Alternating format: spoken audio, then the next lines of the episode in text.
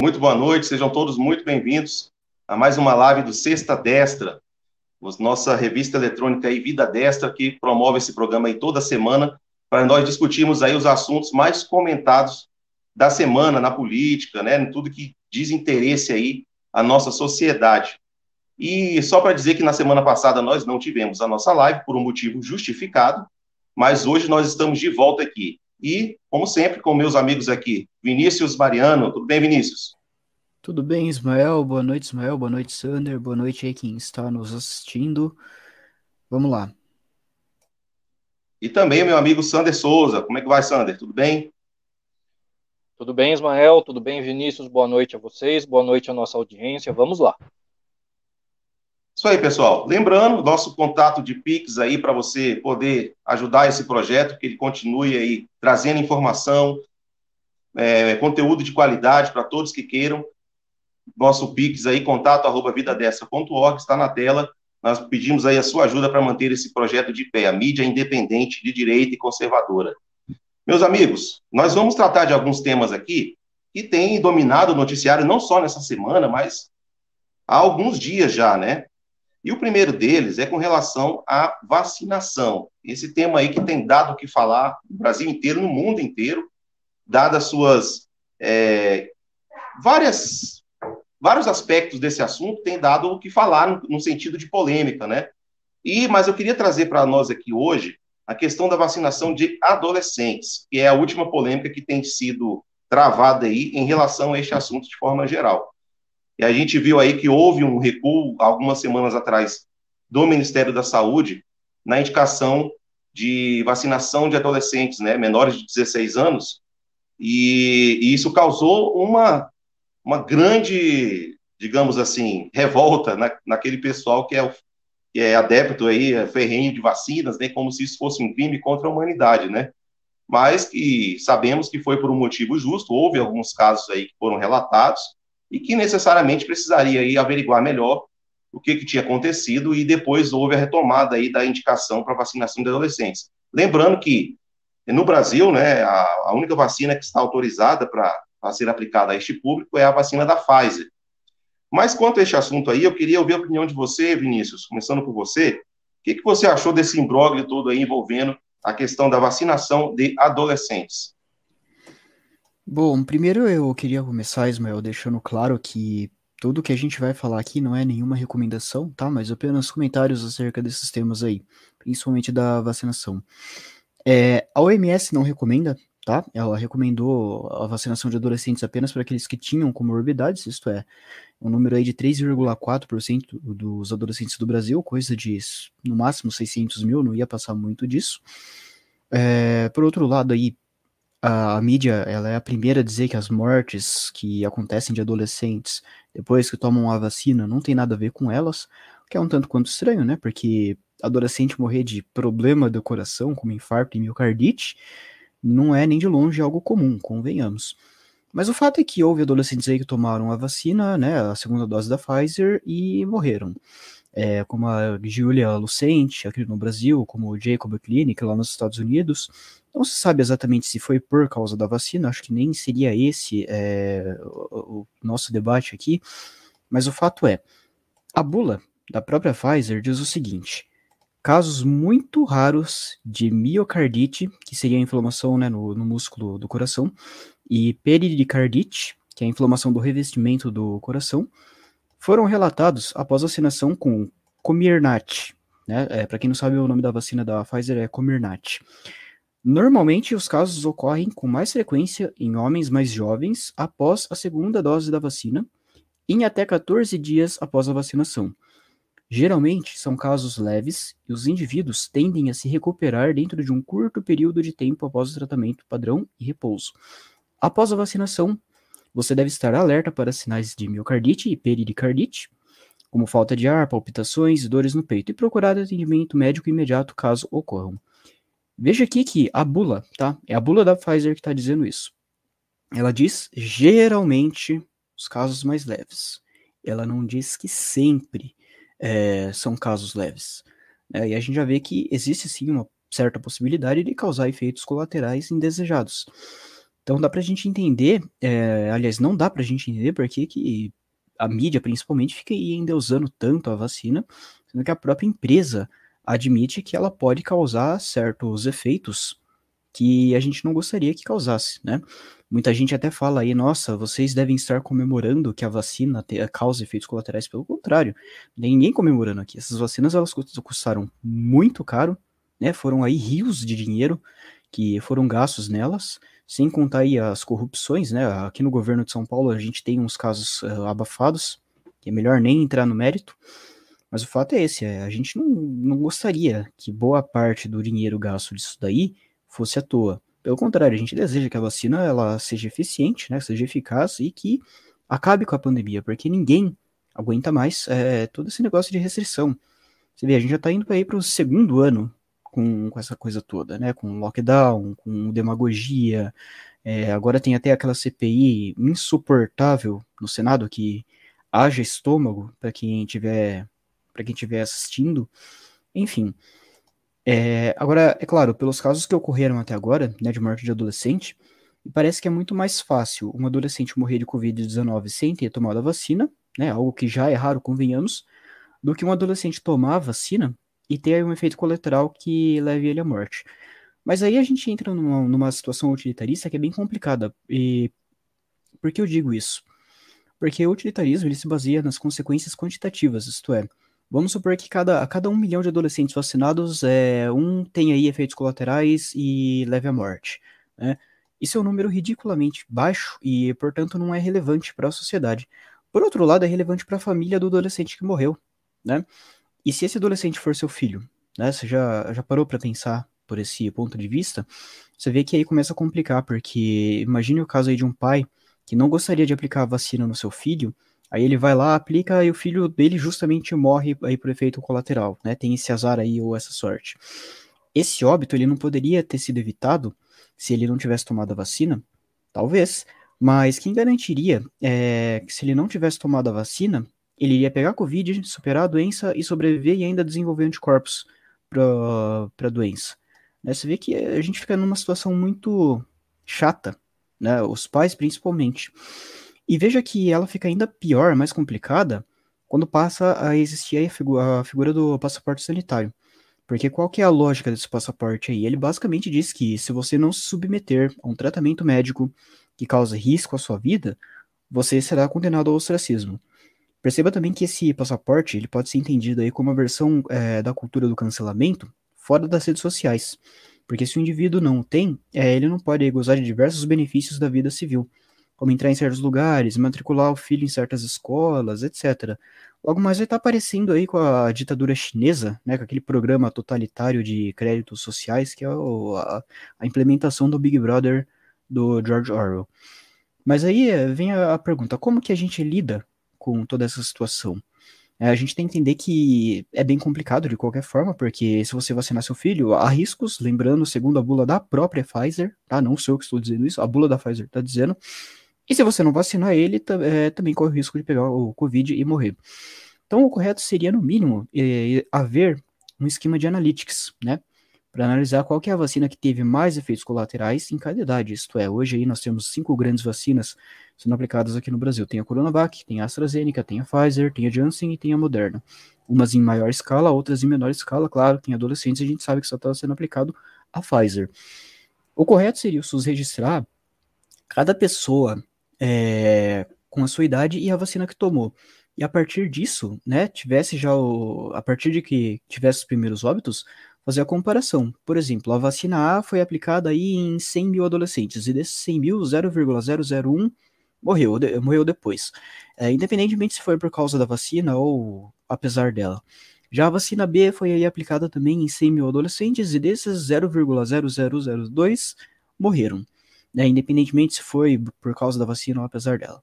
É, aí a gente tem que aplicar qual vacina nos adolescentes? A vacina A ou a vacina B? A, ou a vacina B? Os números vão dizer que a vacina A é a mais segura, né, mais segura do que a B, porque ela teve menos efeitos colaterais e mostrou um melhor resultado. A gente nunca vai ter esse tipo de política sendo implementada no Estado, porque uh, toda uma burocracia também tem o fato de que é provável que os burocratas que estão lá administrando uh, o SUS, principalmente, sequer tenham conhecimento né, de que existe essa possibilidade de análise de dados. Quem que aplica análise de dados hoje? São as grandes empresas, né? Amazon, Facebook, Twitter, é, Via 4, que é a concessionária que administra a linha amarela do metrô lá de São Paulo. Inclusive tem um caso muito interessante envolvendo a Via 4, né? E a questão aí da, da análise de dados, que é o seguinte. Recentemente ela foi condenada por coleta irregular de dados. Porque o que, que ela estava fazendo? Quem já andou na linha 4 do metrô de São Paulo sabe que ela é repleta de anúncios, né? Porque é uma linha privada, né? Ela não é pública como as demais. A Via 4, então, ela instalou diversas câmeras, tá? E sistemas de inteligência artificial para analisar a face dos passageiros quando eles vissem cada anúncio. Assim, se, a, é, se um sujeito olhasse, sei lá, por exemplo, para aquele anúncio lá da Natura que trazia o Tommy Gretchen fazendo propaganda do Dia dos Pais, né, e torcessem o nariz, o que que essa torcida de nariz estaria dizendo aí para a Via 4? Basicamente falaria, olha, é, eu não gostei desse anúncio, dessa propaganda, então, é, se você quer que eu compre os seus produtos, trate de trocá-la. A Via 4 entenderia isso aí, é, passaria para a Natura, que com certeza ia pensar em outra forma de propaganda, né, para estar tá vendendo aí seus perfumes. Mas o importante aqui é, veja é, o quão distante está essa inteligência do setor privado do setor público. E aí vocês lembram quando a gente dizia que a gente queria o setor privado comprando vacinas podendo aplicá-las? Então, não era só sobre aplicação, era também, sobretudo, sobre eficiência. Mas nós uh, fomos barrados, né? A turma continuou a aplaudir um sistema de saúde completamente ineficaz, gritando vivo SUS, que ao meu ver nada mais é do que você fazer apologia da morte alheia, porque a gente sabe os horrores que é o Sistema Único de Saúde e eu uh, espero sinceramente que essa turma que idolatra ele nunca precise uh, utilizá-lo, porque quem sabe, quem já teve essa experiência sabe que não presta.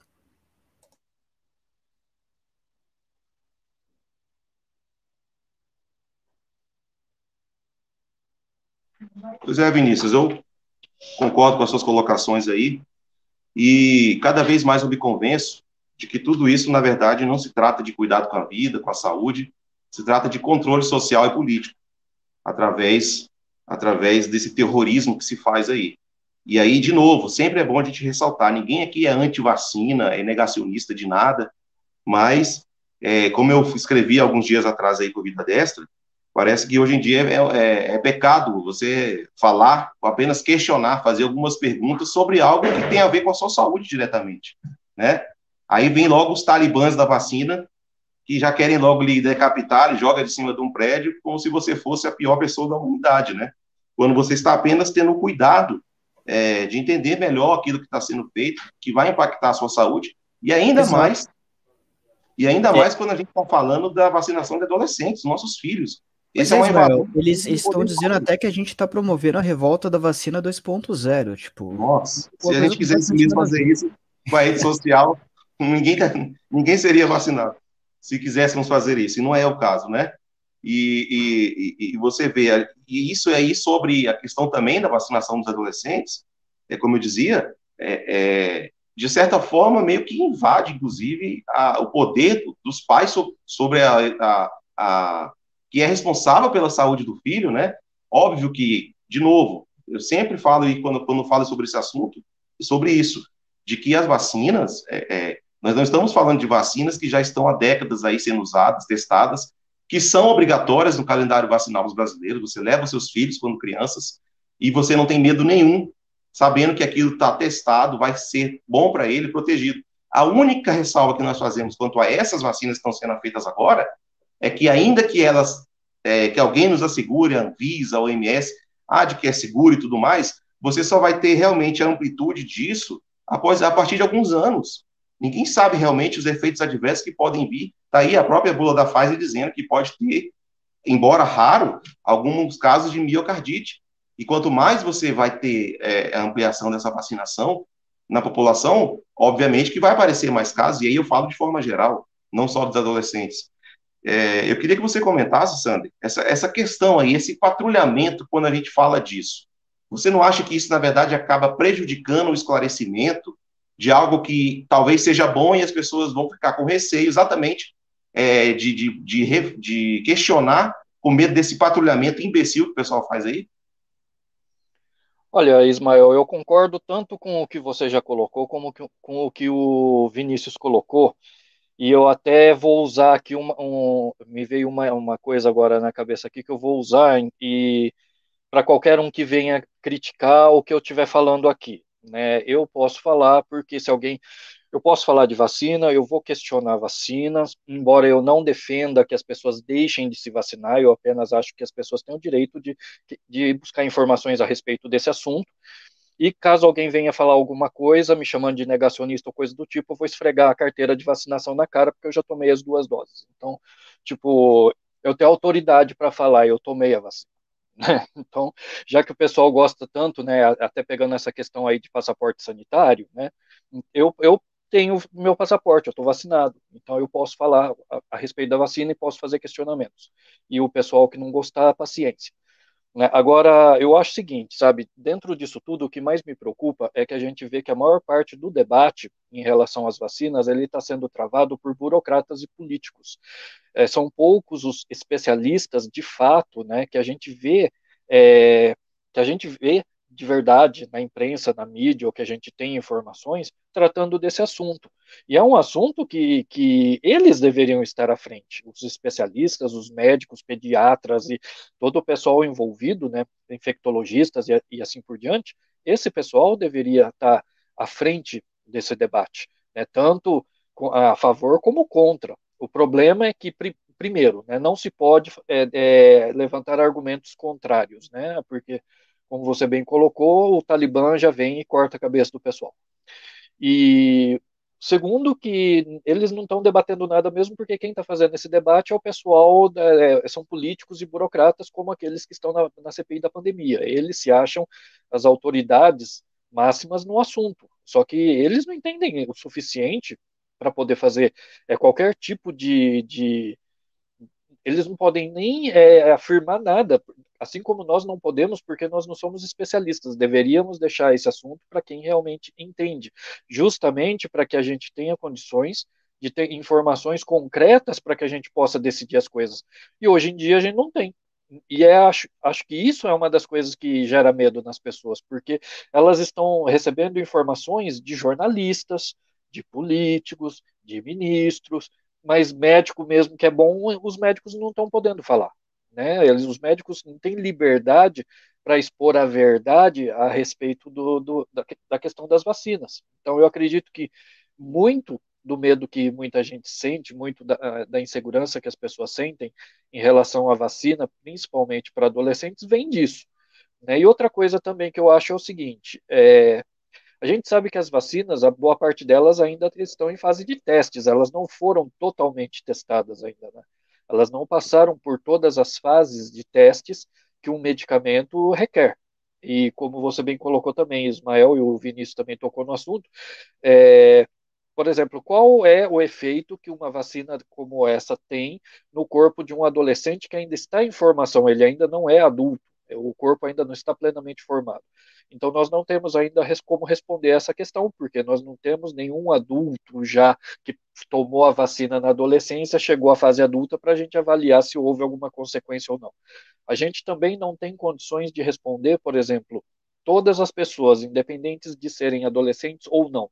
Qual o efeito das vacinas depois de cinco anos de tomada a vacina? Tem alguma consequência nesse prazo? A gente também não sabe, porque o máximo que a gente vai encontrar a pessoa que tomou vacina o quê? Um ano, mais ou menos, ou menos. Porque, se eu não me engano, a, primeira pessoa a ser vacinada foi vacinada em dezembro do ano passado, se não me falha a memória, lá, lá na Inglaterra. Né?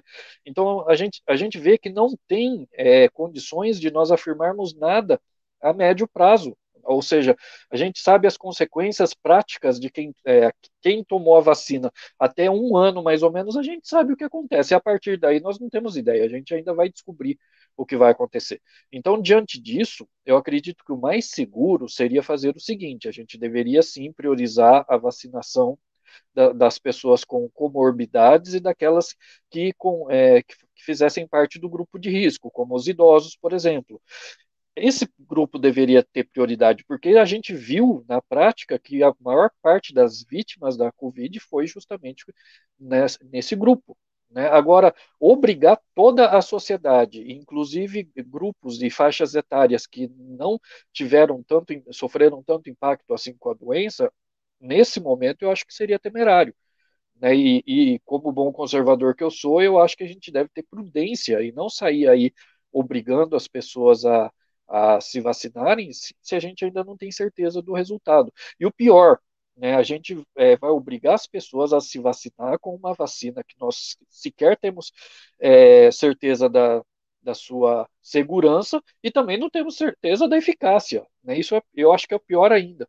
E aí vem o pessoal do passaporte sanitário querendo obrigar as pessoas a tomar vacina, é, sob pena de sofrerem sanções. Só que, tipo, tá, mas então se eu tomar vacina, você me garante que eu não vou pegar Covid? Não, não dá para garantir. Não, mas você me garante que se eu tomar vacina eu não vou transmitir a pessoa? Não, também não dá para garantir. Então qual que é a vantagem? O que, que muda? Com vacina ou sem vacina, eu pego o Covid, com vacina ou sem vacina, eu trans, transmito o vírus, então eu não vejo muita diferença, sabe, na prática. E é esse tipo de, de, de situação, de, de imposição, que eu acho que complica um pouco esse debate em torno das vacinas. E falando é, nessa questão da obrigatoriedade agora, eu queria lembrar o, o seguinte: por exemplo, é, eu morei no Japão e para você conseguir o visto para você ir para o Japão, quem mora na região norte do Brasil precisa obrigatoriamente apresentar no consulado do Japão em São Paulo um, um atestado, um comprovante de que se vacinou com relação à febre amarela, senão ela não consegue o visto. Ah, então tá vendo, olha, já existe uma imposição aí tal, não sei o quê. Sim, existe, mas só que qual que é a diferença? A vacina da febre amarela, ela é eficaz para combater a febre amarela, ela tem uma, a, se eu não me engano, o prazo de, de imunização comprovado dela é de 10 anos, então, tipo assim, ninguém tem medo de tomar essa vacina, porque você sabe que se você tomar, você não vai pegar febre amarela e não vai ter efeito colateral nenhum absurdo, não é na, nenhum fim do mundo. Então, tipo, o pessoal vai, toma a vacina de boa, viaja, consegue o visto e não tem problema. Agora, nós estamos falando de uma vacina que está numa situação diferente. Então, obrigar os jovens a isso, ou qualquer outra pessoa a se submeter a isso, para mim é um absurdo. É uma invasão nas liberdades individuais, é passar por cima da autoridade dos pais, como foi falado, e é aquele negócio. É, muitos pais acabam até se sentindo numa sinuca de bico, porque tipo, fica aquela situação. Eu vacino meu filho, corre o risco dele ter um efeito colateral e morrer. Se eu não vacino, corre o risco dele pegar a doença e, e, e agravar e morrer também. Então, muitos pais acabam se sentindo ali numa sinuca de bico, não sabendo o que fazer. E é justamente por isso que eu enfatizo, né? Quem deveria estar à frente desse debate eram os especialistas, os médicos, as pessoas que realmente têm condições de dar informações seguras sobre esse assunto. Político, jornalista, burocrata ou qualquer outra pessoa tinha que ficar quieto numa hora dessa para não atrapalhar o debate e não gerar ainda mais medo e insegurança nas pessoas. Porque já existe bastante medo. Né?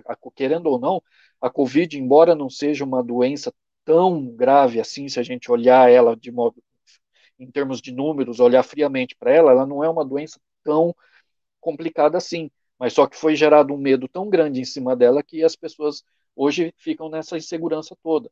Então, meu ponto de vista é esse, né? Eu espero que, que o, os algoritmos de cabelo verde aí do, do YouTube entendam que eu não estou é, fazendo nenhuma apologia com relação à não vacinação. Eu simplesmente defendo o direito das pessoas é, questionarem e buscarem informações para que possam tomar uma decisão segura com relação à vacinação de seus filhos ou de si mesmos. Muito bem, Sandro. Eu também não entendo a dificuldade das pessoas entenderem é, uma premissa tão simples, né? E, e me socorro aí do exemplo que tu deu aí da, do, do, da exigência que tem para se ir para o Japão, se você mora na região norte do Brasil, e, e, e quem usa isso como argumento para dizer que tem que ter imposição, é, na verdade, não é uma comparação justa, né? Na verdade, é bem, é bem, mal, é bem, digamos assim, é bem mau caráter mesmo essa comparação, porque é, é, a região norte, né? Você tem uma, uma, uma, doença endêmica daquela região que, obviamente, você vai levar, não pode levar isso para outro país, é outro país, né? O que se discute exatamente é essa exigência de uma vacina que ainda precisa ser mais estudada, que as pessoas ainda não têm informação suficiente, e feita dentro do próprio país. Para você circular, é o direito de ir e vir, isso é o direito constitucional. Não é para você ir para outro país, que tem umas regras estabelecidas lá de quem vem de fora. Oi. Não, isso porque eu nem citei né, qual é o remédio que a gente usa para tratar febre amarela e malária. Né? Vamos... Detalhe, né? Detalhe, né? Detalhe. É, teve uma atriz aí que pegou malária e se tratou com esse remédio, né? Malária, entre aspas, né? Ano passado. Ah, sim. É, é, é. Malária, mal, malária 19, parece. malária no Leblon, né? Que ela pegou. variante. Foi uma variante. Então, assim, é, é, Vinícius, pra, vou passar para você para encerrar essa parte dessa, desse assunto da vacinação, é, é, no sentido de, assim, que a palavra agora, é, a pergunta é a seguinte, diante disso que estamos vendo, dessa imposição, dessa questão do passaporte sanitário, já querendo se mostrar aí, nessa semana tivemos um caso lá no Rio de Janeiro, que um desembargador é, é, deu um, um ganho de causa para não ter essa obrigatoriedade, imediatamente o Supremo sempre se meteu de novo, mandou voltar essa obrigação, e aí fica a pergunta novamente também para esses casos adolescentes aí, e se der problema? Quem é que vai responder por isso aí? A gente já sabe que não vai ser o fabricante. Para quem é os pais desses adolescentes, ainda que sejam mínimos os casos, como você falou, mas não é porque não é seu filho, né? Para quem que eles vão reclamar? Quem é que vai assumir essa responsabilidade diante dessas imposições malucas que, que, que não dá o direito à família ou à própria pessoa, se tiver essa consciência, de fazer essa escolha pelo menos por hora, por hora, puder fazer isso mais adiante, desse, ter essa liberdade de fazer isso. O problema aqui é a imposição, não é a vacina, né? Tanto é que o Brasil tem comprado vacina, está distribuindo, já passamos aí dos 200 milhões de pessoas vacinadas pelo menos com a primeira dose, e, e, e não tem que se falar em obrigatoriedade mais. As pessoas querem se vacinar. Mas a partir do momento que você faz uma imposição ridícula dessa, as pessoas começam a desconfiar de quais são as reais intenções de quem está lhe obrigando. Então a pergunta é essa: quem é que vai assumir essa bomba aí? É, você sabe, Ismael, que essa é uma pergunta até meio difícil de responder por causa do seguinte: a gente sabe de fato de que né, o fabricante é, ele exige no contrato que ele não seja responsabilizado por eventuais danos colaterais, efeitos colaterais, mortes, etc. Por outro lado, a gente sabe também existe uma instituição chamada Supremo Tribunal Federal que uh, não tem o menor respeito pelas leis, pelos contratos, por nada, né? Uh, a lei no Brasil se tornou aí o que acham 11 ministros, né? Alguns até extremamente ativistas, pelo que a gente tem visto aí nos últimos anos. Aliás, talvez alguns não, talvez todos eles, porque se alguém, se antes, em 2016, por exemplo, né, quando se formava todo esse movimento de direita, se naquela época alguém falasse que, nossa, Carmen Lúcia é de direita porque ela pautou, ela não quis pautar a, a prisão em segunda instância de novo, que ia ser derrubada, né, a gente acreditava, porque de fato havia de fato um apoio é, tremendo a Carmen Lúcia naquele momento, pelo fato dela estar contra o PT. Mas hoje a gente viu que não é bem assim, né? O Teatro das Tesouras, ele se estendia também ao Supremo Tribunal Federal. Então é, é meio difícil porque imagina, imagina que o pai vacinou lá o filho, aí o filho morreu, ele entrou no juiz de primeira instância, o juiz de primeira instância falou: olha, tem um contrato aqui que não dá para fazer nada. Juiz de segunda e terceira fala a mesma coisa. E chega lá no STF, né, nos iluminados, aí o senhor Alexandre de Moraes resolve falar: não, a empresa tem que se responsabilizar sim, né? Aí chega, sei lá, o Gilmar Mendes fala: não, não tem que se responsabilizar né? Aí vai o Dias Toffoli e pede vistas do processo. E o processo fica engavetado lá por 10, 15 anos, e sabe-se Deus quando que ele vai ser retirado da gaveta, né? E aí a gente não tem como saber quem que vai ser o responsável por isso, né? Quem que vai pagar? Não que algum dinheiro compre é, vida, né? Porque eu imagino que um pai que perde um filho, seja aí pela, por morte com vacina, sem vacina, não existe dinheiro no mundo que vá pagar por isso. Mas o mínimo de uma indenização por parte ou do Estado ou do fabricante, é necessário haver. É, a gente sabe que vai, se o fabricante tiver que pagar alguma coisa, vai demorar e vai demorar muito tempo. Então vai sobrar para quem? Para o Estado. E aí você veja uh, o que, que o, o, nível de dissonância cognitiva que essas ideologias de esquerda enfiam na cabeça das pessoas. Por quê? É, aqui no Brasil, principalmente nos cursos de humanas e principalmente no curso de, de, de direito, o povo tende a ver o Estado como uma figura de um deus, tá? É, quando dá problema, é o Estado que tem que resolver. Tem, tinha até um amigo meu que falava que em momentos de crise econômica, o Estado tinha que intervir para garantir uh, a estabilidade de não sei o que lá, não sei o que lá, não sei o que lá. E é engraçado que se você começa a usar um mínimo de método Aliás, socrático... Oi? Aliás, o Lula falou um dia desse, né, que graças a Deus que é... ele mandou o coronavírus, porque aí o Estado vai mostrar que ele é o cara. Graças a Deus, Mais né? E de, e de, pensar, Ismael, que tem gente que chama o Lula de neoliberal tá? Você vê, ele fala uma frase extremamente é, comunista, socialista como essa, para quê? Para ter gente falando que o Lula é neoliberal porque ele, sei lá, colocou o Meirelles é, no Banco Central é, quando o ele Vinícius. foi presidente. Oi? Não, e, e, só pegando aí também, fazendo um pequeno comentário, né? Essa frase, além de tudo, ela é, ela é bem fascista também, porque eu, eu andei estudando o fascismo aí para escrever o meu artigo de hoje, né? E os fascistas acreditam que o Estado é o único capaz de tomar decisões corretas. A sociedade não consegue, os empresários não conseguem, ninguém consegue, só o Estado na figura do ditador. O Lula cai bem nesse papelzinho. Você vê, é, é perfeitamente isso, Sander, que você falou. Eles, eles veem a figura do Estado como uma figura de Deus, tá? É, e isso é muito assustador, porque quem que está por trás do Estado? Alexandre de Moraes, é, Rodrigo Maia, é, Rodrigo Pacheco, que é aquele sujeito uh, que manda tanto no Senado quanto o Biden na Casa Branca, né? A gente tá vendo aí um desastre lá no Senado Federal. O presidente parece aquele marido corno, né? Que a mulher faz tudo, faz ele de gato sapato, mas ele tá ali, ou só obedecendo, abaixando a cabeça e tudo mais. Quem assistiu aí a CPI da pandemia, os absurdos que aconteceram essa semana sabe do que eu tô falando. Mas enfim, Veja como essas ideologias de esquerda, elas enfiam dissonância cognitiva na cabeça das pessoas. Eles é, falam, beleza, o Estado tem que pagar, o Estado tem que indenizar a pessoa aí que eventualmente veio a sofrer é, com efeito colateral da vacina. Mas o Estado não produz nada, né? Ele só toma o dinheiro da gente para supostamente fazer uma redistribuição de, de renda e administrar a segurança e a justiça. Coisas que ele não faz nem de longe é, direito né? A gente vê aí juiz ganhando 40 mil e com direito ao auxílio emergencial. E a turma do PSOL, ao invés de atacar isso, fala em reforma agrária, né? Fala em invadir aí eh, a propriedade de microempresário que tem ali uma fazendinha que cultiva agricultura familiar. Uma coisa absurda. Então, quem que paga é, a indenização que o Estado iria dar para um pai que teve o filho aí morto pela vacina? Seríamos nós, né? E o que, que nós estamos falando, pelo amor de Deus? Olha, cuidado com a vacina, né? Vamos ver certinho aí, vamos tomar cuidado assim para aplicar em adolescente, né? Antes falava-se tanto, vamos seguir a ciência, vamos seguir o que a OMS diz. O que, que a OMS está falando? Eu não recomendo a vacinação para adolescentes que não tenham comorbidades. Né? Por quê?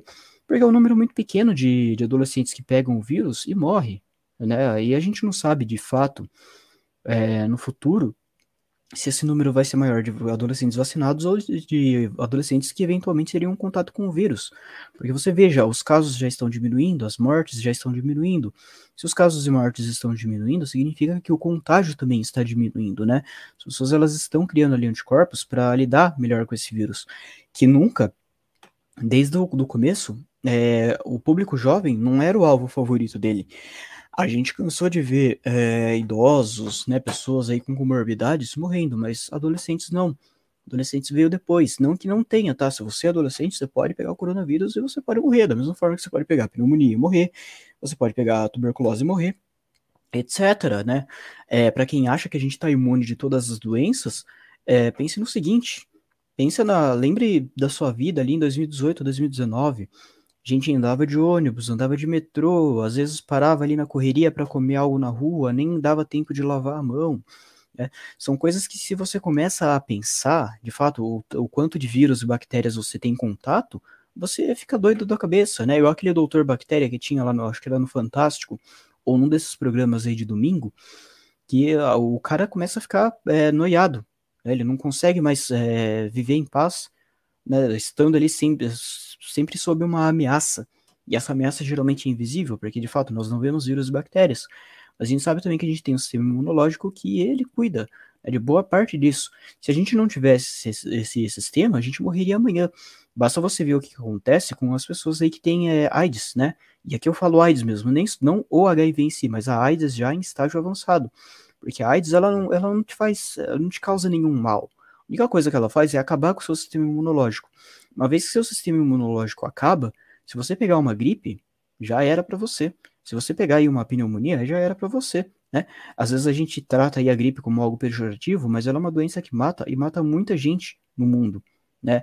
Claro que agora aí o coronavírus superou, de fato. Eu acredito que o vírus ele tem sim uma um potencial letal maior do que os, os vírus da gripe. Mas a gente tem que tomar consciência também disso aí. É isso aí que eu acho, Ismael. Beleza, beleza. A gente vai ter que continuar falando disso aqui. Essas coisas precisam ser esclarecidas. E se não fosse as mídias independentes, a internet furando essa bolha aí, essas narrativas nunca seriam é, desfeitas, né?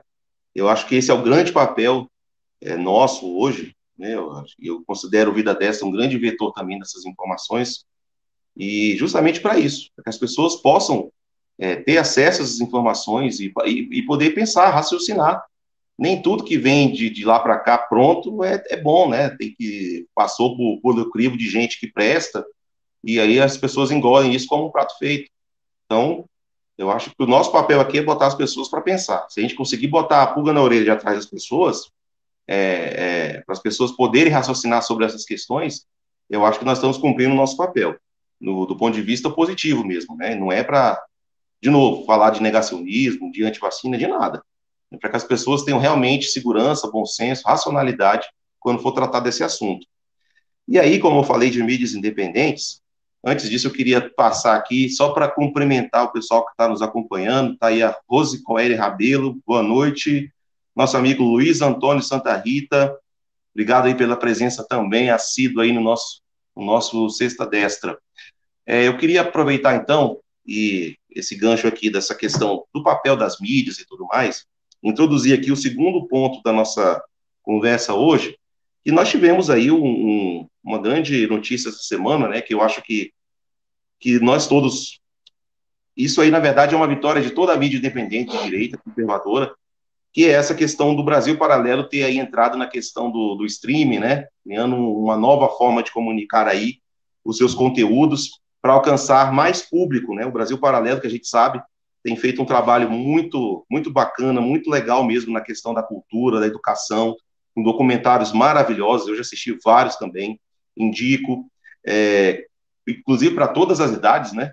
A gente tem um material muito rico aí no Brasil Paralelo. Eu gosto muito de assistir também. E aí, eu queria botar, pedir para botar a notícia aí sobre, esse, sobre essa nova fase da Brasil Paralelo. O pessoal vê aí.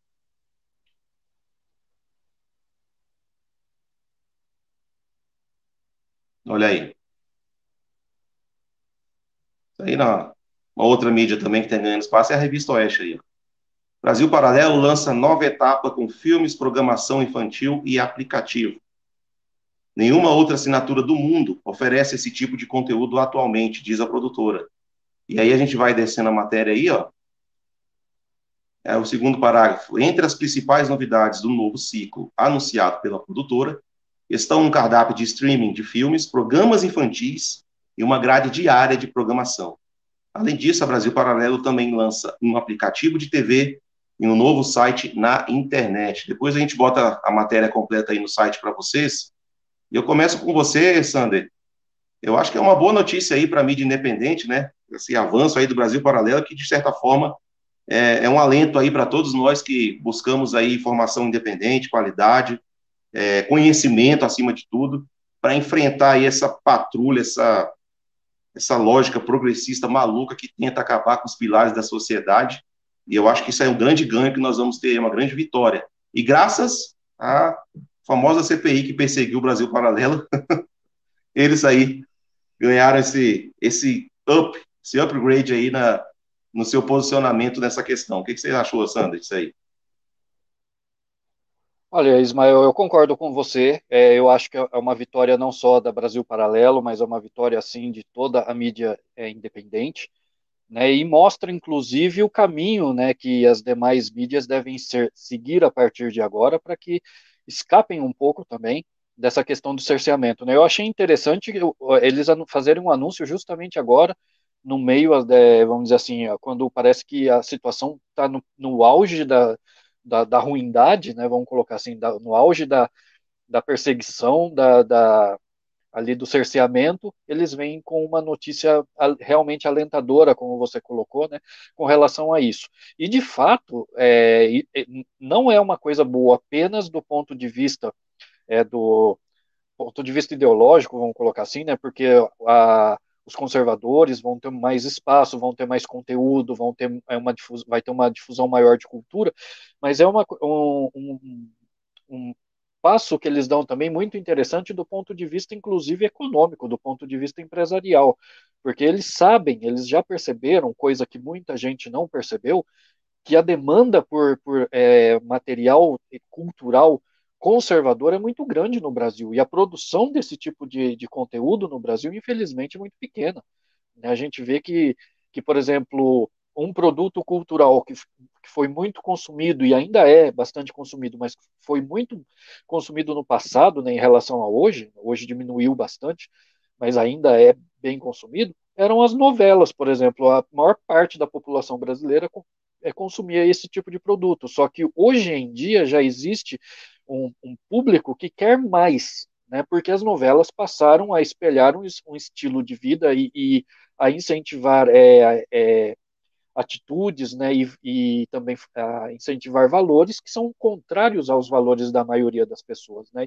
Então, desse ponto de vista, né? Do ponto de vista empresarial, estratégico, do ponto de vista econômico, eles fizeram, é, deram um passo certíssimo, que foi Tipo de perceber essa necessidade, né? Há uma demanda muito grande por esse tipo de conteúdo e eles se esforçaram, né? Correram atrás de estar tá provendo esse conteúdo, né?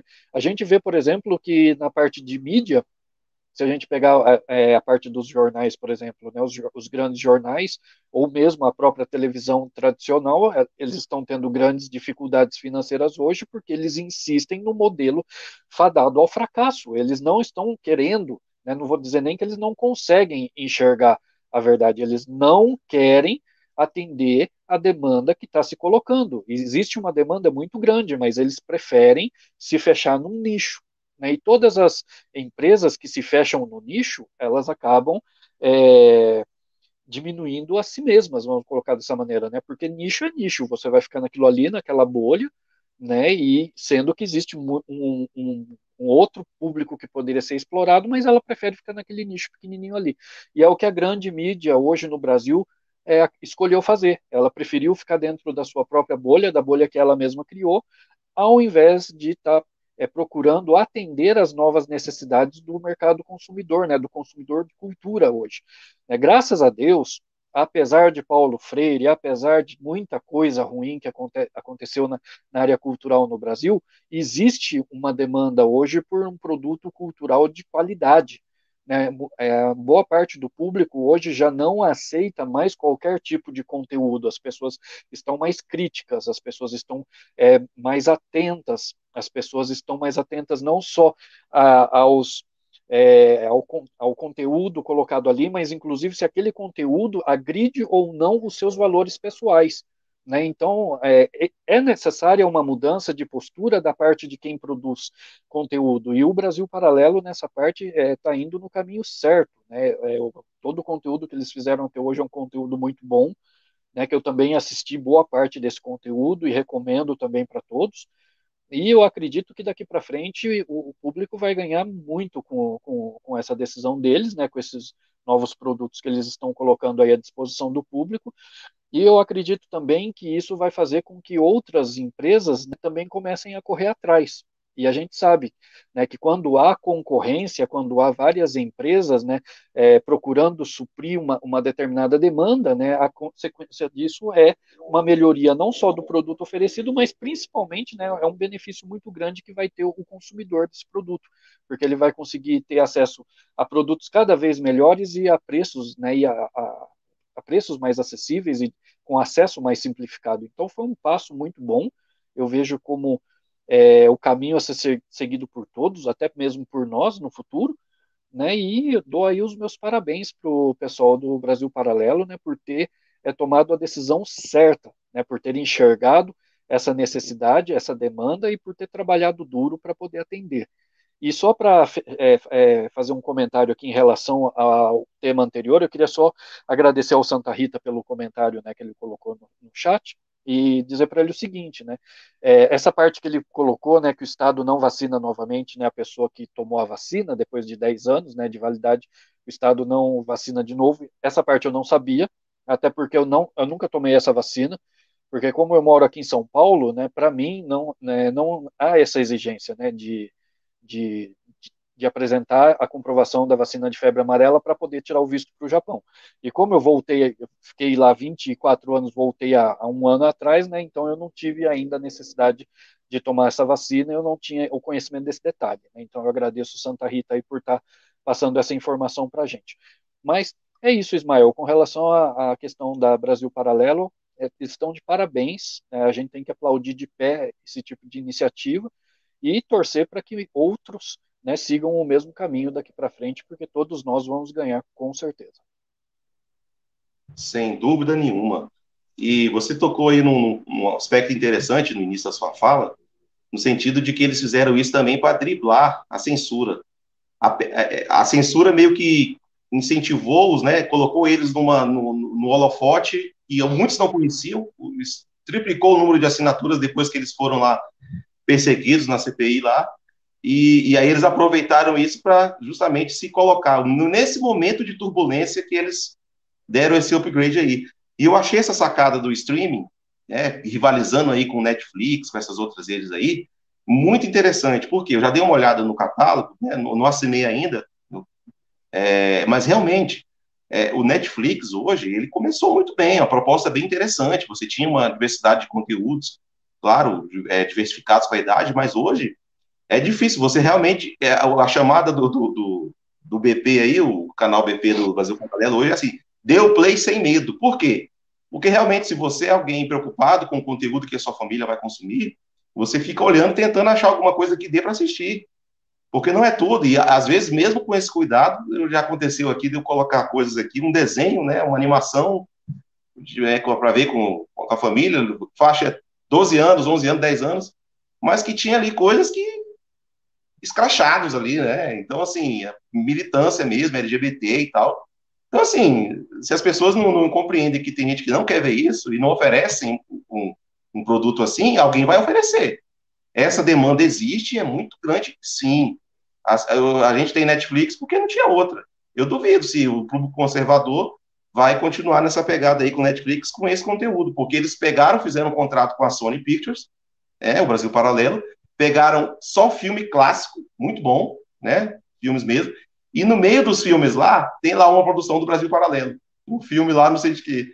Então a pessoa vai, às vezes nem é, né? Vai achar interessante pelo catálogo de filmes e pelo preço, que é acessível. Aí quando pensa que não, ela vai estar tá vendo lá o documentário do Brasil Paralelo no meio daquele outro filme que ele viu antes. E aí vai alcançando mais pessoas que antes teriam que, que ser alcançadas só se ela entrasse no canal do YouTube do Brasil Paralelo.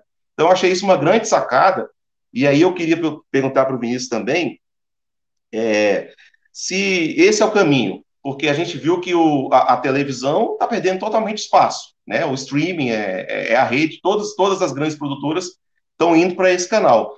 Mas você vê que mesmo com essa sacada, o Vinícius, né, considerando que aqui no Brasil tem uma demanda, mas de forma geral, é, é, será que isso pode aumentar essa, essa demanda pelo, pelo consumo de, de produtos mais a, conservadores, à direita, e também especificamente para o público infantil, que é uma programação que eles vão colocar, você acha que isso aí pode ter um resultado positivo a médio prazo? Ismael, eu acredito que sim, porque como vocês bem comentaram, existe aí uma demanda muito grande por conteúdo conservador, e não é só no Brasil não, tá? É no mundo inteiro. Você quer um exemplo? De 2015 é, até ali 2016, quando o Trump ganhou, gran os grandes canais americanos ali, como uh, eh, CNN, Fox News, inclusive, NSBC, etc., elas viram a audiência delas despencarem. Por quê? Porque estavam surgindo aí grandes canais é, de política no YouTube, né, principalmente ali durante a, o governo do Donald Trump. Se você quisesse ouvir mal do Trump, era só você ligar a CNN deixa lá falando o dia inteiro. A CNN lá nos Estados Unidos é mais ou menos o que a Folha ou a Globo é aqui no Brasil. É uma coisa é, completamente bizarra, tanto que lá é apelidada de Clinton News Network. alusão a Hillary Clinton e ao, e ao Bill, que são do Partido Democrata, porque é, ela se tornou algo é, assustadoramente de esquerda, tá? É, para quem critica o jornalismo brasileiro, fala mal aí, a gente zoa, mas cara, eu, eu falo sem medo de errar, o jornalismo americano, ele está muito pior do que o jornalismo brasileiro, né? Os jornalistas brasileiros, eles têm muito a aprender ainda com aquela turma lá dos States para piorar ainda mais, né? Tiririca que estava errado, que dizia que pior que tá, não, não fica.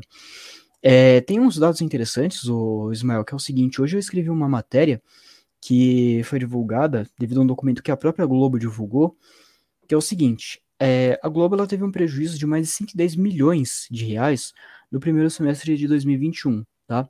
Isso aí é mais do que o dobro do prejuízo que ela teve no primeiro semestre de 2020. Por outro lado, aí as mídias alternativas, né, que a gente chama, como o Brasil Paralelo, elas seguem em ascensão. Para você ter ideia aí, no caso da própria Brasil Paralelo, no dia 31 de julho da, desse ano, ela tinha coisa de 200 mil assinantes. No entanto, assim que a CPI da pandemia tentou quebrar o sigilo deles, né, no dia 11 de agosto, uh, ela subiu já para 222 mil assinantes. Então você veja, é, aumentaram aí a base de assinantes de forma significativa, né, 10% aí de aumento, em praticamente 11 dias, enquanto a audiência da Globo, da Folha, do Estadão, até da CNN diminui cada vez mais. Né, porque o brasileiro está cansado, né, nós estamos cansados de, de ouvir termos como a economia despiora. Né, olha só o, Jesus amado. que o jornalismo, o jornalista chega para é, não falar algo bom do governo Bolsonaro. Né? É, isso porque o governo Bolsonaro ele tem defeitos, óbvio, o jornalista não precisaria nem utilizar um termo desse. É, agora, quando ele utiliza, você vê que a militância ali é clara, né? E ainda querem, os estudantes de jornalismo principalmente querem falar que existe jornalismo imparcial nesses lugares, né? Em Folha de São Paulo, em Estadão. Ah, me poupe. Não tem nem como é, argumentar, né? E aí a gente até vê por que, que, por que será que o Renan Calheiros desistiu né, da quebra do sigilo da Brasil Paralelo. É, em, se em 11 dias eles conseguiram aumentar a base em 10%, imagina se tivesse até hoje, imagina se lá na CPI da pandemia, assistida aí por milhões de pessoas, né, inclusive por pessoas de esquerda, porque tem professora minha lá na faculdade que assiste a essa CPI, imagine é, o pessoal da Brasil Paralelo indo lá depor, né? Quem assina Brasil Paralelo sabe que lá não tem gente assim, é, é, igual jornalistazinho de Folha de São Paulo. É gente profissional, tá? É gente que entende muito de retórica, muito de oratória. Inclusive, é, uma coisa que eu pagaria para ver, eu tô vendo um curso do, do Flávio Morgan lá no, no Brasil Paralelo, eu pagaria para ver aquele homem na CPI da pandemia, né? porque ele tem uma, um domínio da linguagem, né, da oratória e da retórica melhor até do que do que do, do que o melhor debatedor lá do Senado, a saber, o senador Randolph Rodrigues, né?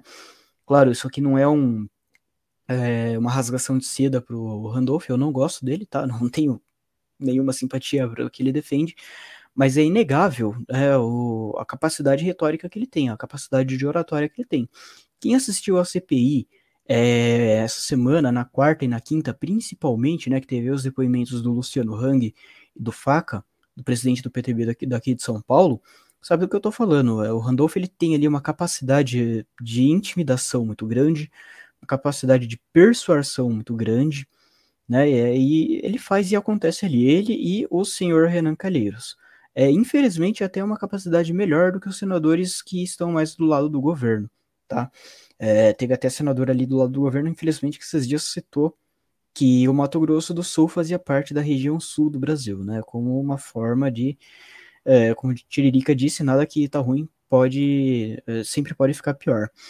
Mas é outro detalhe Ô, assim. Vinícius. Da... Oi.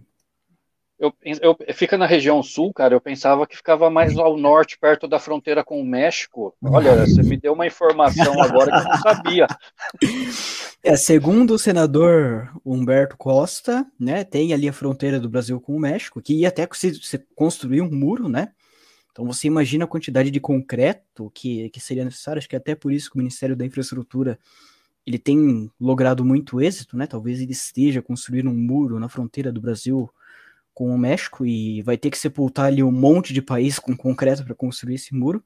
Donald Trump que se cuide, porque olha, o nosso muro vai ser sensacional, não vai dar para ninguém passar ali.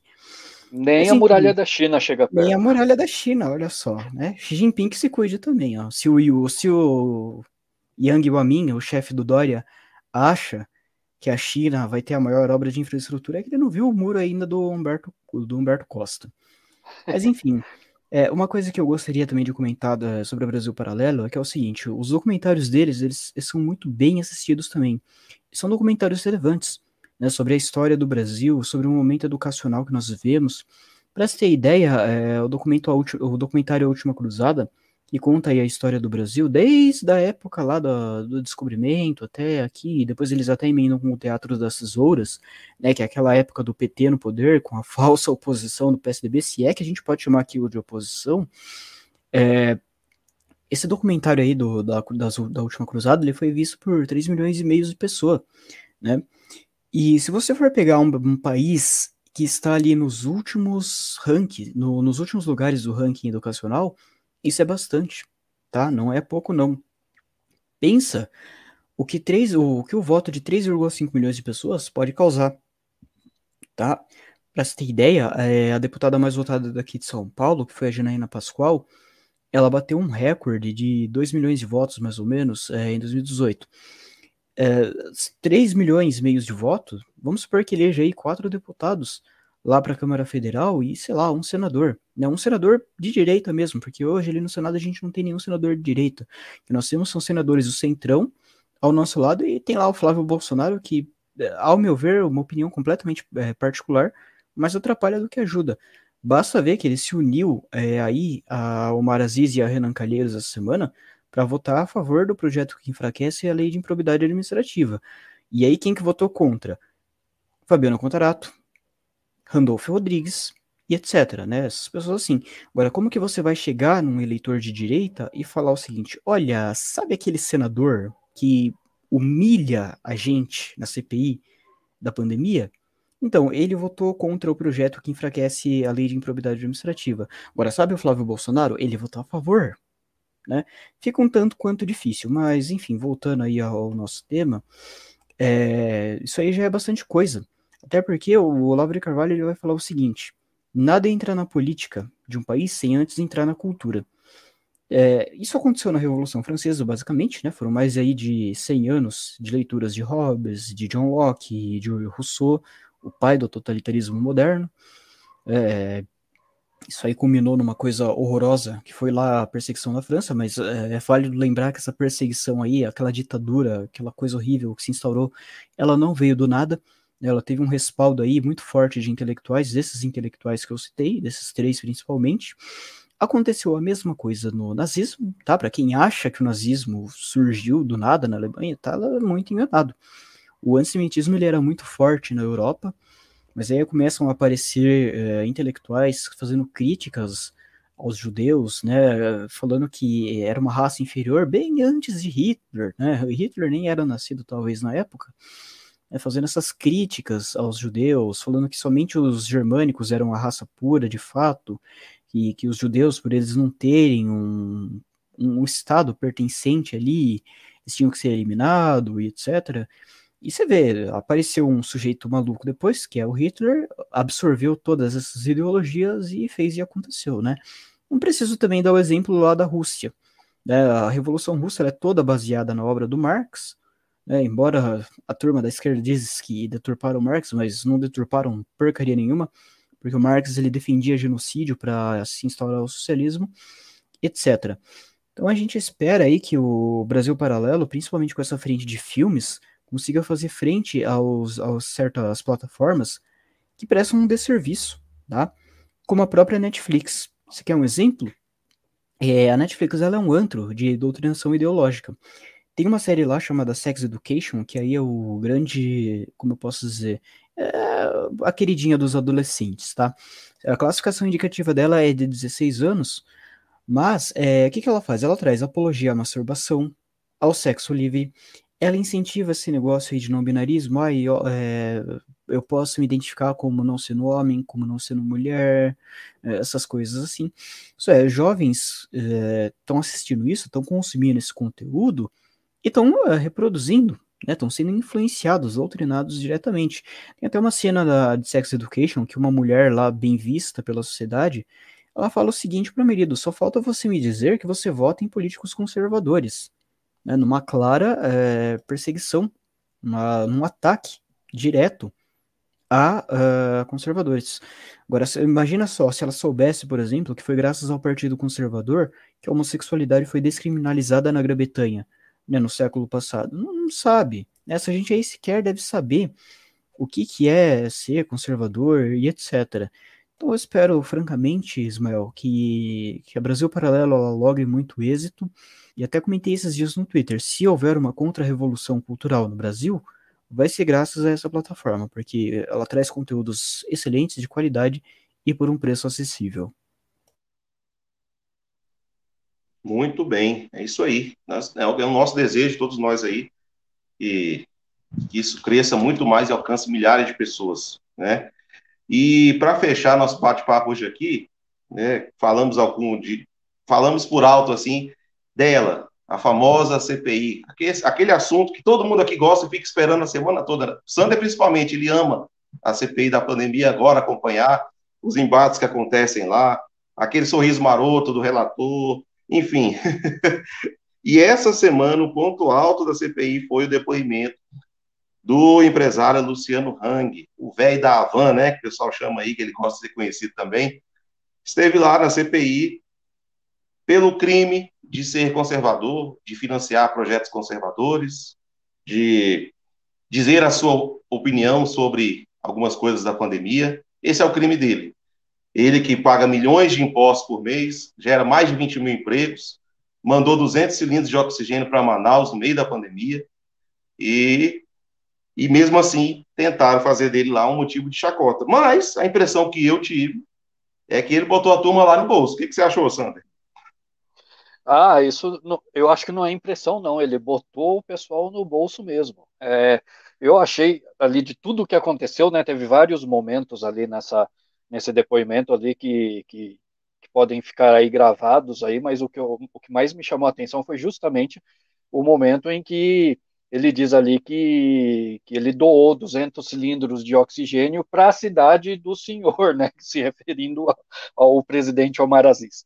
Né, então, é, e a cara do, do Omar Aziz foi impagável, né, a cara que ele fez, se ele pudesse, acho que ele tinha usado o teletransporte, ser teletransportado dali naquele momento, mas só que acho que falhou o teletransporte ali.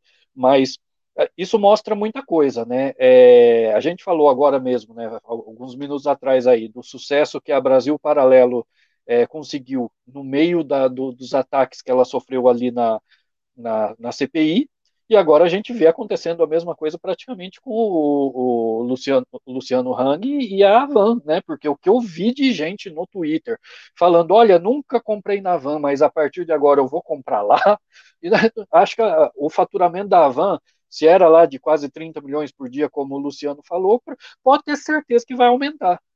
Porque muita gente que de repente achava a Van uma loja meio elitista ou qualquer coisa do tipo, né, porque ela tem aquela cara meio elitista, né, com aquela é, a estátua da liberdade, aquela cara de fachada da Casa Branca, aquela coisa do tipo, dá um ar, querendo ou não, dá um ar um tanto elitista para para a loja. Isso não estou nem me referindo a preço, aos produtos que são vendidos, nada, né? Mas assim, a impressão que dá para quem vê pela primeira vez é essa, né? Só que eu acho que depois dessa entrevista, e pelo fato dela ter sido tão veiculada para tudo quanto que foi lado, né, não tem como a, muita gente né, não tem, inclusive, a curiosidade de, de conhecer essa loja. E eu acredito que, que isso aí foi um tiro de bazuca, no, mais um, né? A CPI acho que não tem nem pé mais, de tanto tiro no pé que dá, o pessoal ali já não tem mais pé, porque foi um tiro de bazuca que eles deram no pé. Né? E é, a coisa foi tão escancarada né, que, acompanhando no, no Twitter e nas redes sociais, né, ficou evidente que até mesmo pessoas da, da velha imprensa estavam criticando o que estava acontecendo ali, né, falando que aquilo ali virou realmente, de fato, um circo né, o pessoal perdeu o controle totalmente da, da situação, né, se é que um dia eles tiveram algum controle, porque desde que essa CPI começou, a gente sabia exatamente qual era o objetivo da CPI, a gente já sabia o que ia constar do relatório, já sabia que o relatório estava pronto desde o começo, né, a gente já tinha uma ideia do que, que ia acontecer.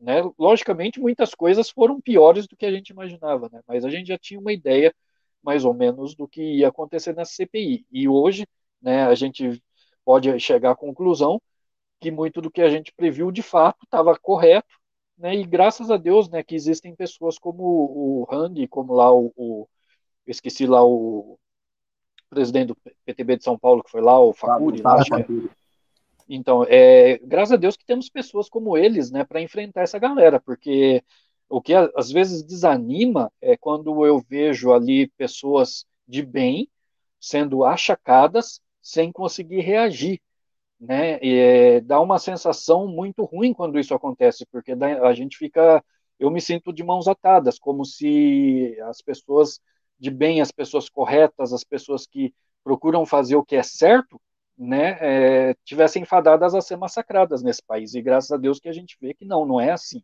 Existem pessoas que lutam, pessoas que batem de frente, e aqui eu não estou querendo dizer que as outras pessoas não bateram de frente, não é isso, mas é que aquela CPI ela foi é, organizada e ela é conduzida de uma maneira a massacrar as pessoas que vão lá. A gente já viu isso. Né? Quem vai lá tem que estar muito bem preparado para enfrentar aquilo ali. E não é toda pessoa, justamente por serem pessoas muitas vezes de boa fé, de boa índole, de bom, de, de bom caráter, né, muitas vezes as pessoas não têm condições de enfrentar de igual para igual né, aqueles mau caráteres que estão lá. Agora, que foi engraçado, foi, né, não tem como não rir.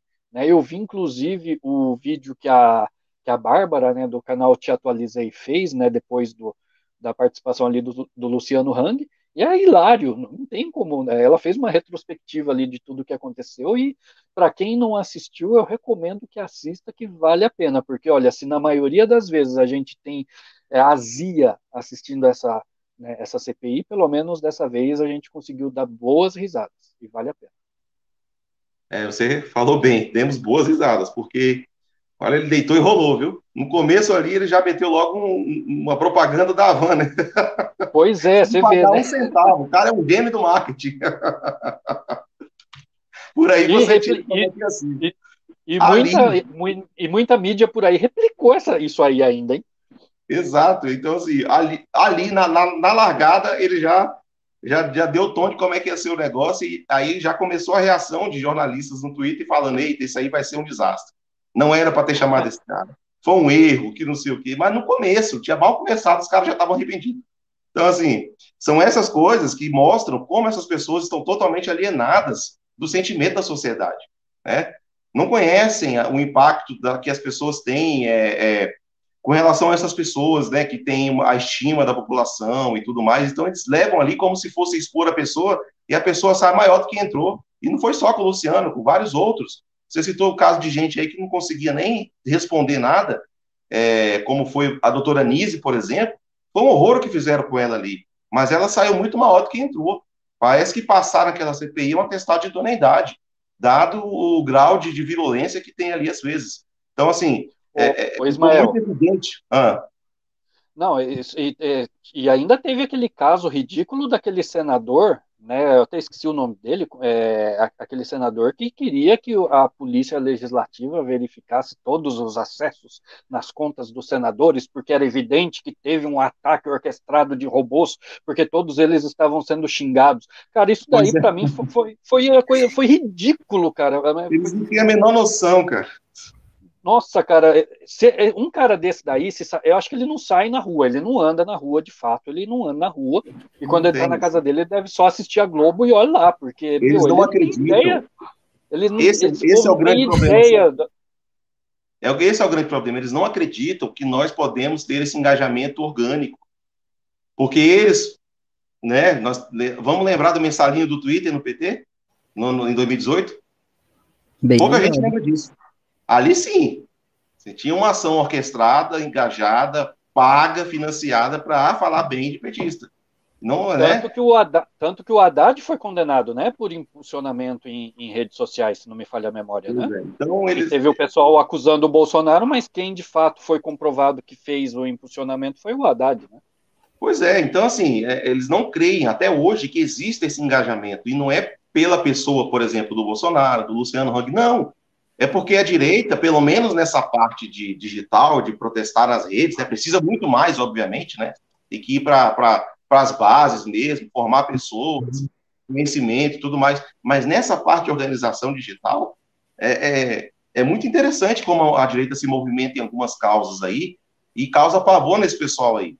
Claro que eu não vou dizer que não, que não tenha algum caso de, de coisa automatizada e tudo mais, mas é infinitamente menor do que o engajamento orgânico que a direita faz quando ela tem, quer fazer alguma coisa nesse sentido na internet.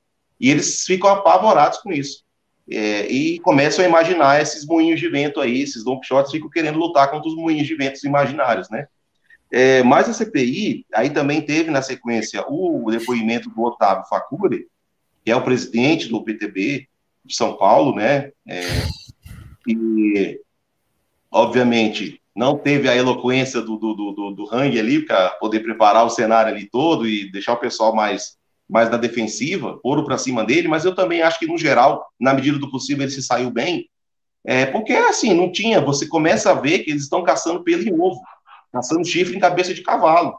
E são coisas tão ridículas que eram perguntadas sobre coisas que não tinham nada a ver com a doença, com a pandemia, e aí você desvirtua totalmente o objeto, como se isso o cara ser amigo ou encontrou com alguém, alguma pessoa que passou na CPI e isso fosse uma prova inequívoca que ele está com luio e, e, e, de coisa errada. As conexões são muito bizarras que tentam se fazer. E aí eles, a gente percebe o seguinte: é, eu vou pedir para o Vinícius já comentar a passagem dos dois aí nessa semana e também colocar aí algo que acha que vai acontecer disso, porque a minha opinião, e assim, colocando mesmo de forma bem sem emoção, tirando essa espuma toda aí, é que de elementos fáticos, de coisa ali que vai ter para o Ministério Público investigar, eu acredito que não vai sobrar nada. Ele começar a tirar a espuma daquilo que tudo que aconteceu ali, o Procuradoria-Geral da República olha assim, bom, qual é o crime? Não entendi qual é o crime que tem que ser acusado aqui. Qual é a conexão? Né? Tá, vamos dizer que essas pessoas que mataram as pessoas que morreram de vírus. Como que vai fazer isso? Né? Começando do presidente.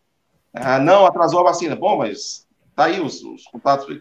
Qual é o, o, o não, não se consegue, é, é, digamos assim, apontar diretamente a conexão entre as negociações que foram feitas lá atrás para a compra de vacina com o efeito de morte depois. Até porque as pessoas já estavam morrendo antes, continuaram morrendo depois da vacina. Então, assim, é umas coisas que você não consegue juntar de forma lógica para se montar uma ação penal. E, e é preciso lembrar isso. É por isso que eles, eles, sabem disso. Eu entendo que há uma percepção de que eles sabem disso, de que a CPI caiu em descrédito desde o início por conta disso, porque serviu apenas para palanque político, sem nenhuma substância mesmo jurídica para gerar uma ação penal, uma denúncia pelo, pela, pelo MPF. E aí eles estão apostando no tudo ou nada. Bom, já que não vai ter consequência jurídica, nós vamos desgastar o máximo possível politicamente o presidente, os seus apoiadores, é só esse pessoal que está indo lá, porque é apoiador do presidente, não é por outro motivo, porque é de direita conservador, porque financia canal conservador, porque expressa a sua opinião diferente da opinião corrente da mídia, da que querem impor ali sobre todos esses assuntos. É só por isso que está servindo a CPI agora, para perseguição política dessas pessoas, na tentativa de você desgastar o presidente, deixar ele sangrando politicamente até o ano que vem, para ver se, se, o Lula ou, ou essa suposto candidato da terceira via aí tem alguma chance. Eu acho que vai ser um tiro na água. Acho, tem essa impressão. Diante, porque eles pesaram muito a mão. Acho que eles foram com muita sede ao pote nessa tentativa e as pessoas, mesmo aquelas que não têm ainda, não têm assim uma uma compreensão completa da política, percebe que é, é jogo. Não precisa ser muito é, experiente na política para perceber que aquilo, na verdade, é um jogo de cartas marcadas. Então as pessoas já não dão mais tanta credibilidade. Então, Vinícius, eu queria, diante desse contexto aí, dessa passagem, dessa, para mim, a passagem desses dois aí na pandemia, na, nessa semana, meio que, que botou o prego no caixão da CPI aí, né? sobre quão inútil está sendo esses trabalhos, esse desperdício de tempo e de dinheiro. O que, que você acha que vai sair disso aí tudo? É, bom, primeiro que conforme vocês falaram, o depoimento do Luciano Hang foi, né, o, talvez o melhor depoimento que a gente já teve até agora. É, o cara ele se manteve firme ali, né, ele fez deboches diversas vezes do, do Omar Aziz. O Sander mencionou o vídeo da Bárbara, é, esse vídeo mostra bastante é, esses deboches, começando com a própria propaganda é, que ele fez da Van, que foi replicada aí, tipo, por um milhão de jornalistas e gerou milhões e milhões de views, né, uma propaganda completamente gratuita. Então, é, tal como a Brasil Paralelo, talvez a gente veja aí um aumento nas vendas da Avan nesse período. Algo que particularmente eu, eu torço, porque né, o Hang é um empresário honesto e decente sobretudo. É, com o Faca, eu acho que eles pegaram um pouco mais pesado, porque você veja, é, pelo menos para o Luciano Hang, eles, a CPI era sobre Covid, aí começaram a fazer perguntas sobre Carla Zambelli, sobre Dilma Rousseff, sobre coisas que não tinham absolutamente nada a ver. E para o Faca, especificamente, é, aquele senador que é homossexual, Fabiano Contarato, ele pegou um tweet antigo, né, do, do empresário, é, e acusou ele de ser homofóbico, né? A palavra mágica aí do, do século XXI, homofobia. É, Para quem não sabe, homofobia foi um termo cunhado aí por um psiquiatra uns séculos atrás e consistia é, numa condição psicológica do sujeito que tem algum, alguma compulsão por assassinar homossexuais. Posteriormente vão surgir teorias aí que associam que essas pessoas matam homossexuais, é, supostamente porque elas seriam homossexuais e não se aceitam, etc. Mas isso não vem ao caso. É, então isso virou um show. Né, o nome aí do Fabiano Contrato ficou lá no Sand Topics por muito tempo. Muita gente até ressuscitou o Magno Malta, falando que, nossa, olha que legal que a gente substituiu o Magno Malta, que é um retrógrado, por um cara como Fabiano Contrato. E esse tweet dele é, é, teve aí mais de 2 mil, 12 mil RTs, que se for, você for ver bem, é bastante coisa, né? Não é pouca coisa, não. Enfim. Mas de fato, Ismael, a gente vê que essa CPI ela é sobretudo sobre narrativas, tá? Inclusive, um dos pontos altos é, do, do, depoimento do Luciano Hang foi que o Renan chegou para ele e falou: O senhor sabe que nós temos aqui um monte de documentos comprobatórios. Ele simplesmente virou para o Renan e falou: Não, vocês não têm documentos, vocês têm, vocês têm narrativas. Só isso. E aí o Renan não tinha o que falar e ficou quieto. Né? E aí prosseguiu todo o trâmite, etc. E acabou dando no que dando. Mas é, eu não acho que dali vá sair muita coisa. É, primeiro, que o Procurador-Geral da República é o Aras, é indicado pelo Bolsonaro. É, não existe muito essa é, o que é até um defeito da, da República atual, tá, da Constituição atual, não existe de fato ali uma certa obrigação do procurador-geral indicado pelo presidente denunciar o presidente. Basta você ver alguns casos, como o famoso engavetador-geral da República, da RFHC. Basta você ver também que o Lula ele não foi denunciado no esquema do mensalão, tá?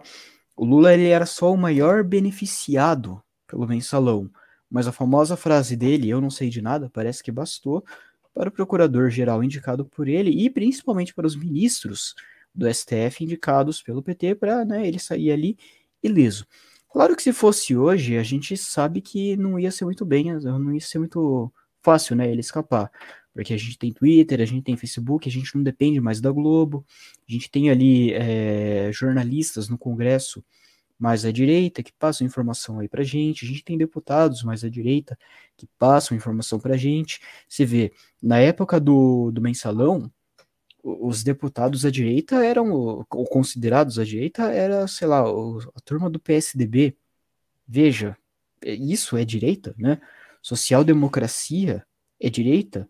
Um partido aí que tem trechos marxistas no, no seu estatuto, como a prevalência do trabalho sobre o capital é de direita. Onde que é isso? Não existe.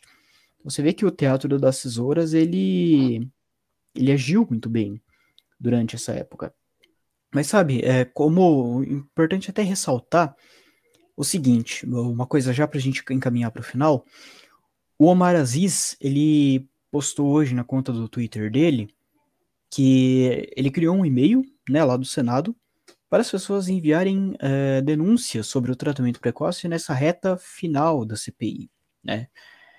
Uh, para vocês terem uma ideia, lá nos Estados Unidos, no ano passado ainda, quando começou todo esse negócio aí de pandemia, de fique em casa e etc., teve um estado, eu não me lembro exatamente se foi um estado ou uma cidade, acho que foi uma cidade, que criou um aplicativo justamente para os usuários denunciarem-se uns aos outros os que estavam furando quarentena, né? Só que eles esqueceram de um pequeno detalhe. Era uma cidade completamente republicana. E o que, que o pessoal fez? Começou a mandar foto de pênis e de bunda para esse aplicativo, né? Então, o sujeito lá, funcionário público, ia ver as postas de denúncia e via coisas que não eram lá muito agradáveis para aquela função.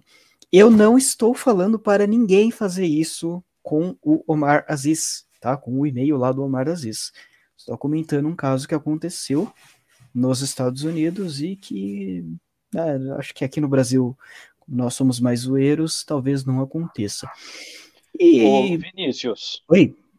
Perdão por te interromper, mas é que pelo horário, pelo horário eu acho que o mercado financeiro já fechou. Por acaso você viu a cotação do Bitcoin hoje? É que eu estou querendo vi. investir em criptomoeda, sabe? Ah, então, é moeda de, de crepe, né? Do Renan Calheiros. Ai, meu Deus, eu tinha esquecido, eu tinha esquecido de, de, dessa pérola. Essa a gente também não podia deixar, deixar passar, não. É, é rumores, rumores que você pode trocar por propina coin. Né? Não sei se é verdade, enfim. É, até é... onde eu sei, parece que a criptomoeda é a moeda oficial das cleptocracias, né? Das cleptocracias, exatamente. É, dizem que foi. Parece que foi o seu Creyson que batizou de criptomoeda, né? Mas. Mas, Mas casou beleza. muito bem para uma figura como o Renan, né? Convenhamos, que é uma raposa muito é. velha da, da política. Sobretudo, Ismael, eu acho que também essa CPI é, ela é puramente política, tá? A gente, acho que quem não percebeu isso é um tanto quanto ignorante, ou até não entende muito do processo legislativo, do processo político em si, o que tudo bem, né? Ninguém é obrigado a entender disso. A gente busca é, conhecer, porque a gente está aqui trabalhando com esse tema, trabalhando com temas parecidos no Vida Dessa. Mas enfim, veja que ali é, no G7 quase não tem pessoas ideológicas, né? O Renan Calheiros ele não é ideológico, o Omar Aziz ele não é ideológico. O Randolfo Rodrigues, sim, ele é extremamente ideológico. Mas você veja, por que, que Renan Calheiros está ali falando mal de governo, falando de cloroquina, de tudo isso e tudo mais? Porque ele sabe que, é, no, claro, o bolsonarismo ele é muito forte, mas o antibolsonarismo está ganhando força também. Porque se você for pegar os votos de 2018 do Haddad, os brancos e nulos e abstenções, você vai ver que superam né, ali os 52 milhões que o Bolsonaro teve. Então é justamente nessa é, figura aí, nessa, nessas pessoas aí, que Renan Calheiros e Omar Aziz, principalmente o Omar Aziz, que vai ter que renovar o mandato dele em 2022, é, vão correr atrás, né? E, claro, o Omar Aziz, ele até denúncia de pedofilia, ele está associado, então ele precisava de um grande trunfo para isso. O Renan, a gente já viu que é um grande camaleão da política brasileira, então ele vai se apegar a quem tiver no poder, a quem uh, oferecer mais para ele.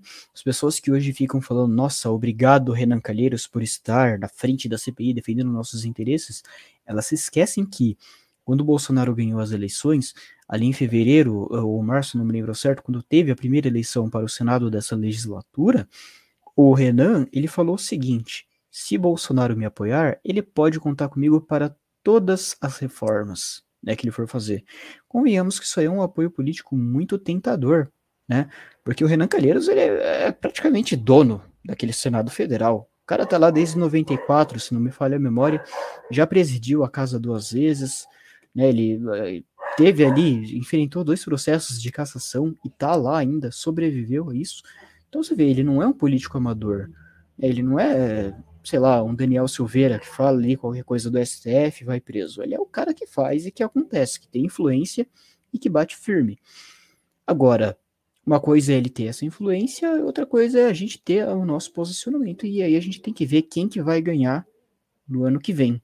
É, a gente espera que o lado correto e honesto, que é o nosso, é, ganhe. Afinal de contas, nós não temos, começa Under S, nove inquéritos, segundo o Estadão, somente nove inquéritos abertos no STF. É isso aí, gente. É, ainda vai dar muito pano para manga antes de terminar essa CPI aí. Gente, então vamos caminhando para o nosso final aqui. Queria agradecer muito aí, mas antes eu quero passar para o Sander fazer as considerações finais e aí nós encerramos também. Um minutinho para cada um aí. Bom, Ismael, eu queria agradecer, né, pela oportunidade de estar aqui mais uma vez, né, fazendo a live com vocês, né, agradecer também a presença e participação de todos aqui no chat, né, e se Deus quiser, na sexta-feira que vem a gente está aí de novo para estar tá discutindo mais algum tema relevante aí, e eu espero que a CPI nos brinde com mais coisas para a gente poder rir na próxima semana, porque chega de, de azia com essa CPI já. Muito obrigado. Tá certo. Vinícius? É, só aproveitando o que você falou, Sander, o, rumores que nas próximas audiências a CPI convoque o pessoal do Ministério da Economia e, consequentemente, o Paulo Guedes. O Paulo Guedes, ele não é lá. Ele, eu tenho críticas à atuação dele como ministro, mas ele é um cara que também tem uma oratória muito boa, né? Então seria muito interessante ver ele lá debatendo com o Renan Calheiros e o Randolph Rodrigues. De qualquer forma, para finalizar aqui, eu agradeço muito aí a audiência a todos. Quero dar boa noite para o meu tio Eduardo Mariano, que chegou aí para nos assistir há alguns minutos, né, às sete e meia praticamente. É, e é isso aí. Se Deus quiser, estaremos todos é, sexta-feira que vem com notícias melhores, né? Sem preferência, sem CPI da pandemia e com boas novas. Maravilha. Ô, Vinícius, ô, Vinícius é, só Sim. rapidinho aqui. É, uma dica né, para o pessoal aí da, da CPI da pandemia, né? Se vocês estiverem pensando em convocar o Paulo Guedes, né? Pega lá nos arquivos da, da, do, do, Congresso, né? A participação dele numas, numas, numas é, sessões que teve lá no comecinho, acho que lá em 2019 mais ou menos, ele teve umas participações muito educativas. Pega lá para dar uma olhada no que, que, vocês vão enfrentar. Exatamente. É. Nossa, é, eu não perco isso por nada, sinceramente. Nem eu. Eu acho que não vai acontecer isso. acho que essa semana foi suficiente. Eu acho que não vai acontecer. Mas seria pá de cal, né? É isso aí, gente. Muito obrigado a todos pela audiência, pela paciência de nos ouvir aí e queremos trazer a todos aí mais informações sobre esses assuntos e outros mais que forem sendo discutidos aí durante a semana no país. Agradeço muito ao Sander, ao Vinícius, ao pessoal aí do, do Vida Destra, nossos amigos, nosso amigo Nunes, está sempre nos apoiando aí nos bastidores. E aí, vamos estar aí na próxima semana, aguardando todos vocês, tá bom? Muito obrigado, um ótimo final de semana para todos.